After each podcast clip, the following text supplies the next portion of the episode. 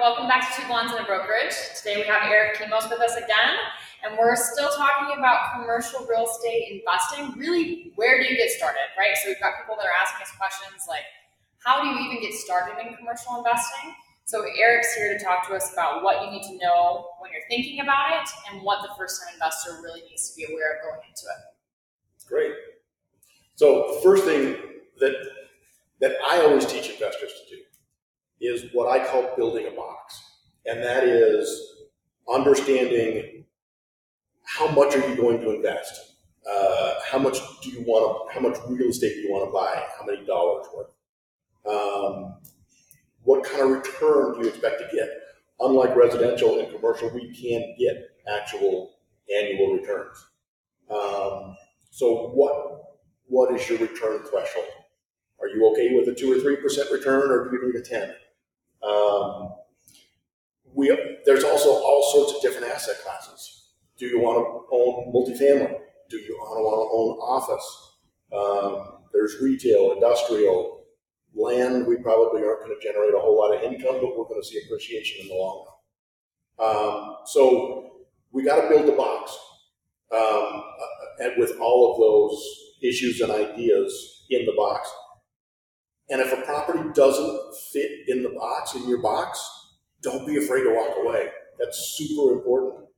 You understand your box, become not an expert, but the expert in your product type. Meaning, I like retail properties. So I want to buy retail properties. I understand it. I speak their language. I understand the difference between a gross lease and a triple net lease. Sure.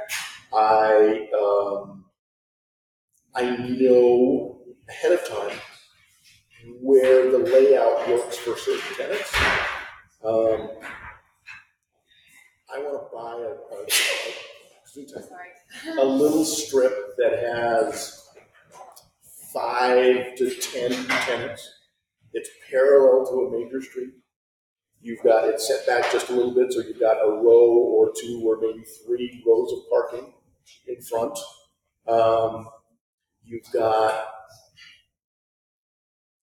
what I call onesie twosies. So, so it's all a thousand to two thousand square foot spaces, maybe twenty five hundred. Um, most of the tenants are. I always prefer mom and pop tenants. I'm a bit of a contrarian. There's a lot of people that say, "Oh, I want all national tenants." Um, why? Yeah. National tenants are going to pay the rent, so they're considered very, very safe. Sure.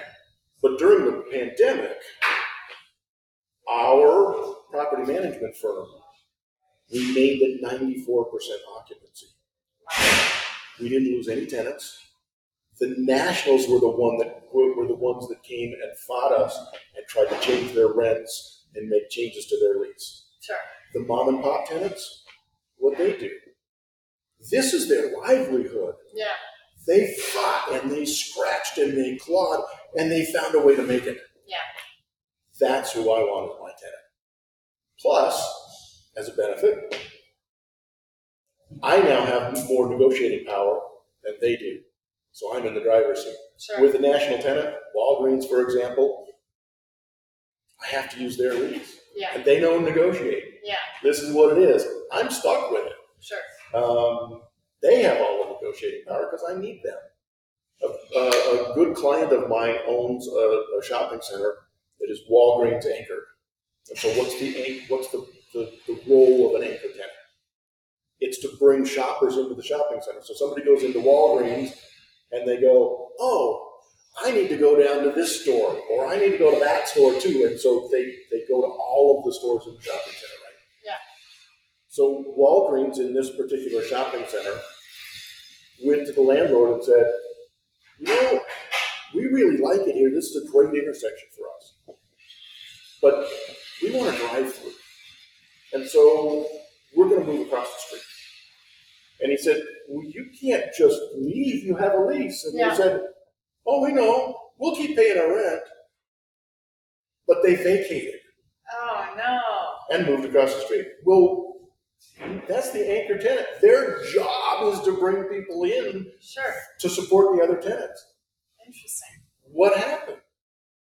All the tenants struggled. Yeah. All the tenants struggled. Um, a mom and pop tenant, they're not going to pay rent one place.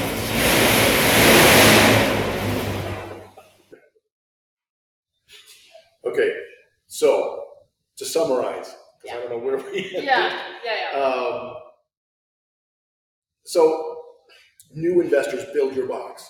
Yeah. Know what you're going to buy. Don't be afraid to walk away. If you're in due diligence and something changes and it's not the same deal anymore, be willing to walk away. Um, I've had situations where tenants did a midnight move out during the due diligence period. Terminate the deal. Sure. Um, I've had situations where there was a robbery and somebody was killed. Terminate the deal. You don't want to own that property. Yeah. There's a potential for liability. So that can happen anywhere. It doesn't matter the demographics. Sure. But but be willing to walk away if it doesn't fit in your box. Sure. That's how serious you have to make your box before you buy something. And let me just end with talk to an experienced commercial broker.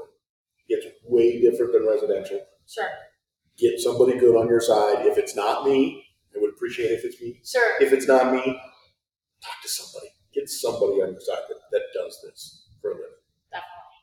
And as always, if you guys have more questions about creating your box or what you should be considering, or if you are considering your current commercial property, feel free to let us know, and we will catch you on the next episode.